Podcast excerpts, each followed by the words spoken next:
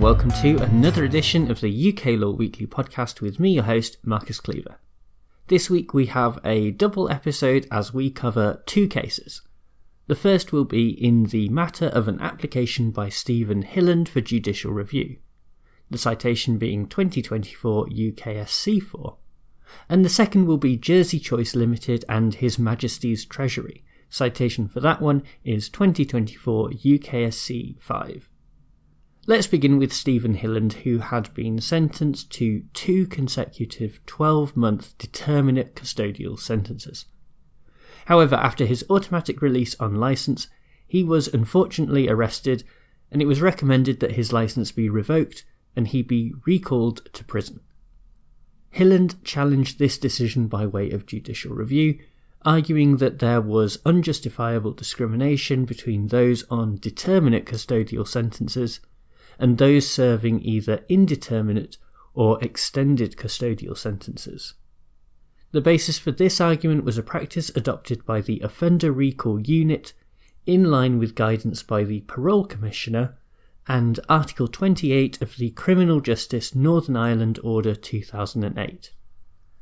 This practice allows for the recall of determinate custodial sentence prisoners where it is necessary to protect the public from harm whereas other prisoners serving indeterminate or extended sentences are only recalled when it is necessary to protect the public from serious harm.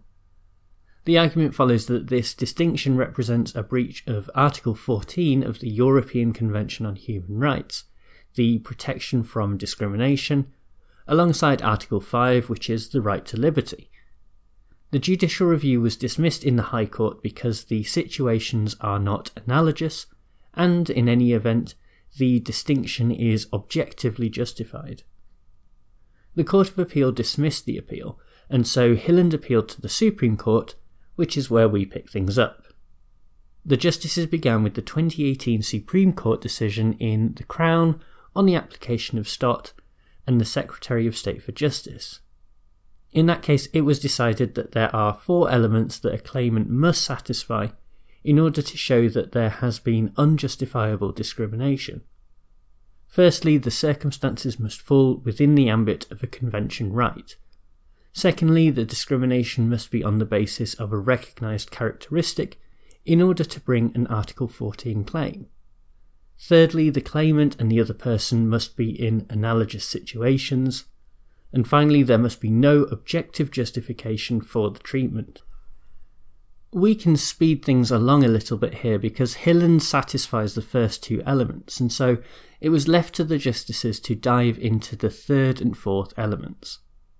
They noted that the different types of custodial sentences each had their own set of rules regarding things like when they can be imposed, how they operate, and the circumstances under which a prisoner can be recalled. As such, those serving determinate custodial sentences are not in an analogous situation with those serving indeterminate and extended custodial sentences. The distinction that exists in terms of recall is just one aspect of the sentencing regimes that are different in a whole range of ways. Under the approach suggested by the appellant, determinate custodial sentence prisoners would only be recalled if there was a risk of serious harm to the public, but that is extremely rare when dealing with these types of offenders. As regards the fourth element and whether there was objective justification for the treatment, the justices held that this is to be determined in the wider context of the sentencing regimes as a whole. The point of having different sentencing regimes is to respond to different types of sentencing in different ways. This approach was found to have a legitimate aim and be proportional for a number of reasons. The recall practices reflect the likely potential harm by a determinate custodial sentence prisoner. The rules for each type of prisoner reflect the seriousness of the offence, and the offender recall unit should have discretion to strike a balance between the rights of the individual prisoner and the need to protect the public. As such, Hilland's appeal was dismissed. I think that this was probably a pretty simple decision for the justices to make. Sure, on the surface, it might seem unfair that the basis for recalling different types of prisoners can vary between the sentences that are imposed, but when you think about it, it makes sense for there to be different rules based on the seriousness of the offence. Non discrimination is important, but it is also important to remember that this does not mean absolute equality. We can now move on to the second case in this double episode Jersey Choice Limited and His Majesty's Treasury, where the citation is 2024 UKSC 5.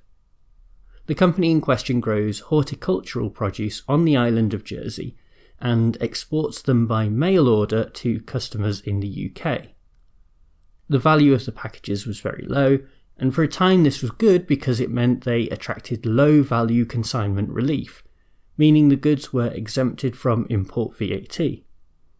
However, in 2012, that relief was removed from mail order imports into the UK from the Channel Islands because some companies were using it to export goods from the UK to the Channel Islands and then re import the goods free of VAT. At this same time, the UK was still a part of the EU, and so Jersey Choice brought a claim against the Treasury, arguing that removing the relief was a breach of the Treaty on the Functioning of the European Union as well as the general principles of EU law. Jersey Choice lost in the lower courts, and so now they bring their claim to the Supreme Court, which is where we pick things up.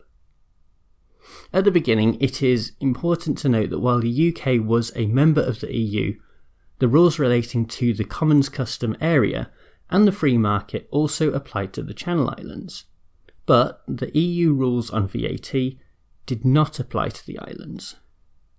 Under the EU VAT directive, the Channel Islands are regarded as so called Article 6.1 territories, and this meant that imports were treated as VAT imports even if the goods were already within free circulation within the EU customs area. Importantly, member states had the power to exclude mail order imports from low value consignment relief under the directive.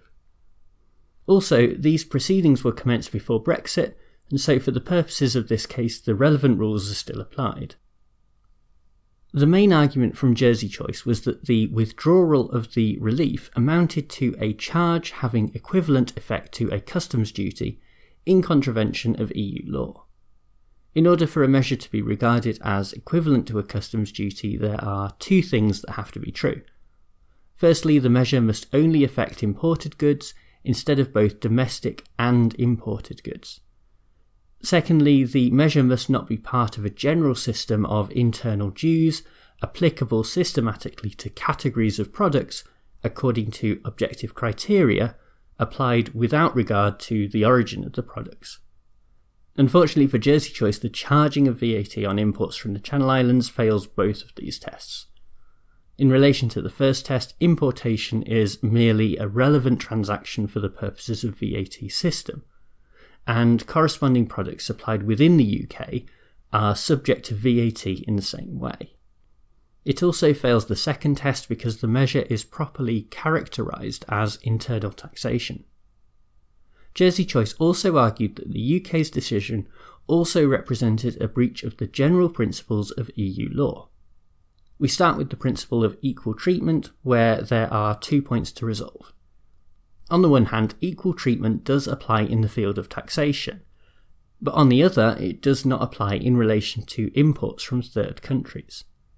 So the question is whether Jersey should be treated as a member state or as a third country for the purposes of the VAT directive.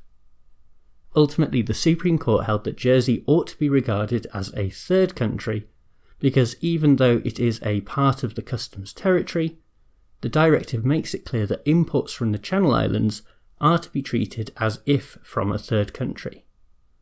Furthermore, this interpretation lines up with the Treaty on the Functioning of the European Union. This also means that the general EU principle of proportionality cannot apply because Jersey is a third country rather than a member state. Jersey Choice's arguments based on fundamental rights under the treaty was also rejected because there has been no breach of rights. As with the previous case, I really don't have a great deal to add to the judgment as handed down by the Supreme Court. Jersey Choice have clearly been disadvantaged by the decision of the Treasury, and it is a shame that the government closing a loophole has had such an outsized impact on this simple horticulture business. Perhaps things could have been done differently to avoid this outcome, but so far as the law goes, the VAT directive is relatively clear about how Jersey and the other Channel Islands should be treated. So it was hard to have too many complaints. Well, thank you very much for tuning in to another episode of the UK Law Weekly podcast, and thanks as ever to bensound.com for the music. I hope you don't mind another episode where we double up on the cases that were covered. I did the same thing a few weeks ago in a bid to catch up with the latest judgments and didn't receive any negative feedback.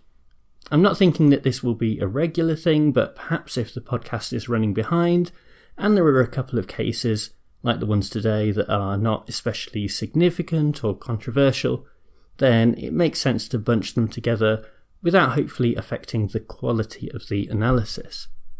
If you do have thoughts, then you can always email me. My address is contact at uklawweekly.com.